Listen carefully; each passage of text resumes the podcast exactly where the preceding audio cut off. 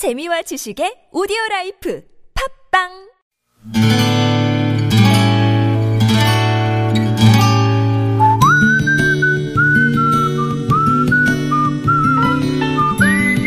여러분 기억 속에서 여전히 반짝거리는 한 사람. 그 사람과의 추억을 떠올려 보는 시간, 당신이라는 참 좋은 사람. 오늘은 서울시 강남구 도곡동에 사시는 박희자 씨의 참 좋은 사람을 만나봅니다.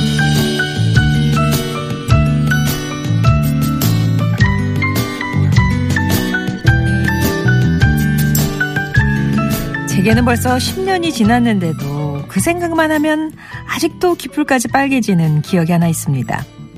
어릴 때부터 시골 동네에서 무슨 잔치만 있으면 나름 초대 가수로 초청되어 어른들 앞에서 노래를 뽑던 저의 꿈은 당연히 가수였어요. 비록 사느라 꿈은 그냥 제 마음 구석에 몰아넣고 아이를 업고 재울 때나 손빨래 할 때, 급빨래를 널때 짬짬이 노래를 부르는 게 제 꿈의 최소한의 예의였죠. 그러던 어느 가을 우연히 지나다 들른 백화점에서 주부 가요제 포스터를 보게 됐습니다. 순간 어찌나 가슴이 콩닥콩닥 뛰는지 저는 아무도 모르게 출연 신청서를 제출했죠.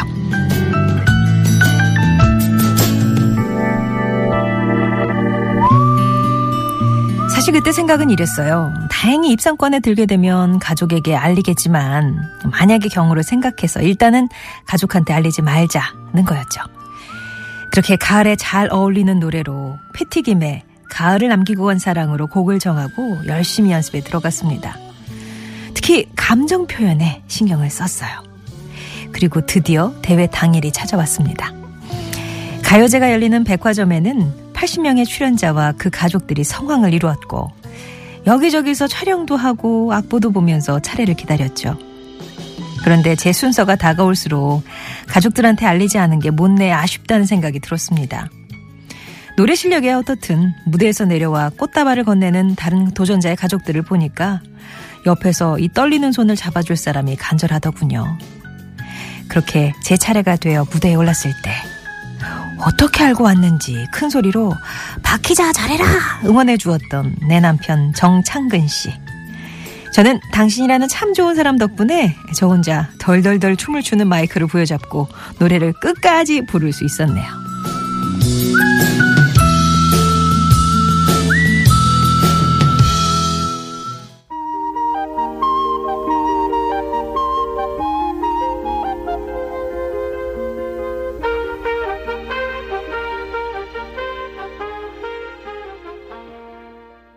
카펜터스였습니다. 싱 들으셨어요? 당신이라는 참 좋은 사람. 오늘은 서울시 강남구 도곡동에 사시는 박희자 씨 사연을 소개해드렸습니다. 와, 주부가 그 가요제에 나가셨던 거군요. 네, 참, 잘 못하면 창피하니까 가족들한테는 안 알리시려고 했는데 사실 박희자 씨만 몰랐지 가족들은 다 알고 계셨대요. 둘째 딸이 그때 이제 중학생이었는데 백화점에서 온 안내 전화를 받았던 거죠. 이제 뭐 이렇게 언제까지 오시고 몇 시까지 뭐 대기해 주시고 이런 거 있잖아요. 그런데도 모른 척 하고 있다가 아버지한테 이제 귀뜸을 해준 거였답니다.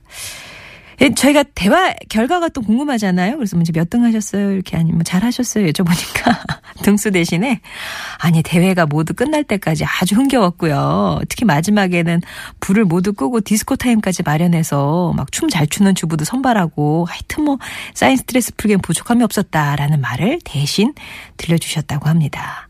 그러니까 동까 잘하셨다고요? 여쭤보니까 출연자 20명을 선발해서 본선에 진출시키는 건데 21등 하셨대요.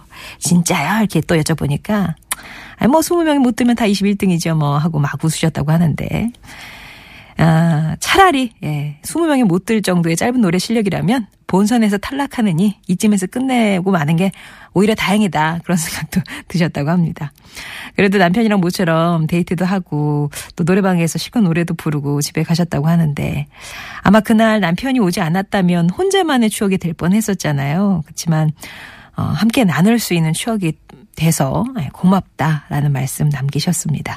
박희자 씨께는 저희가 준비한 선물 보내드릴게요. 예.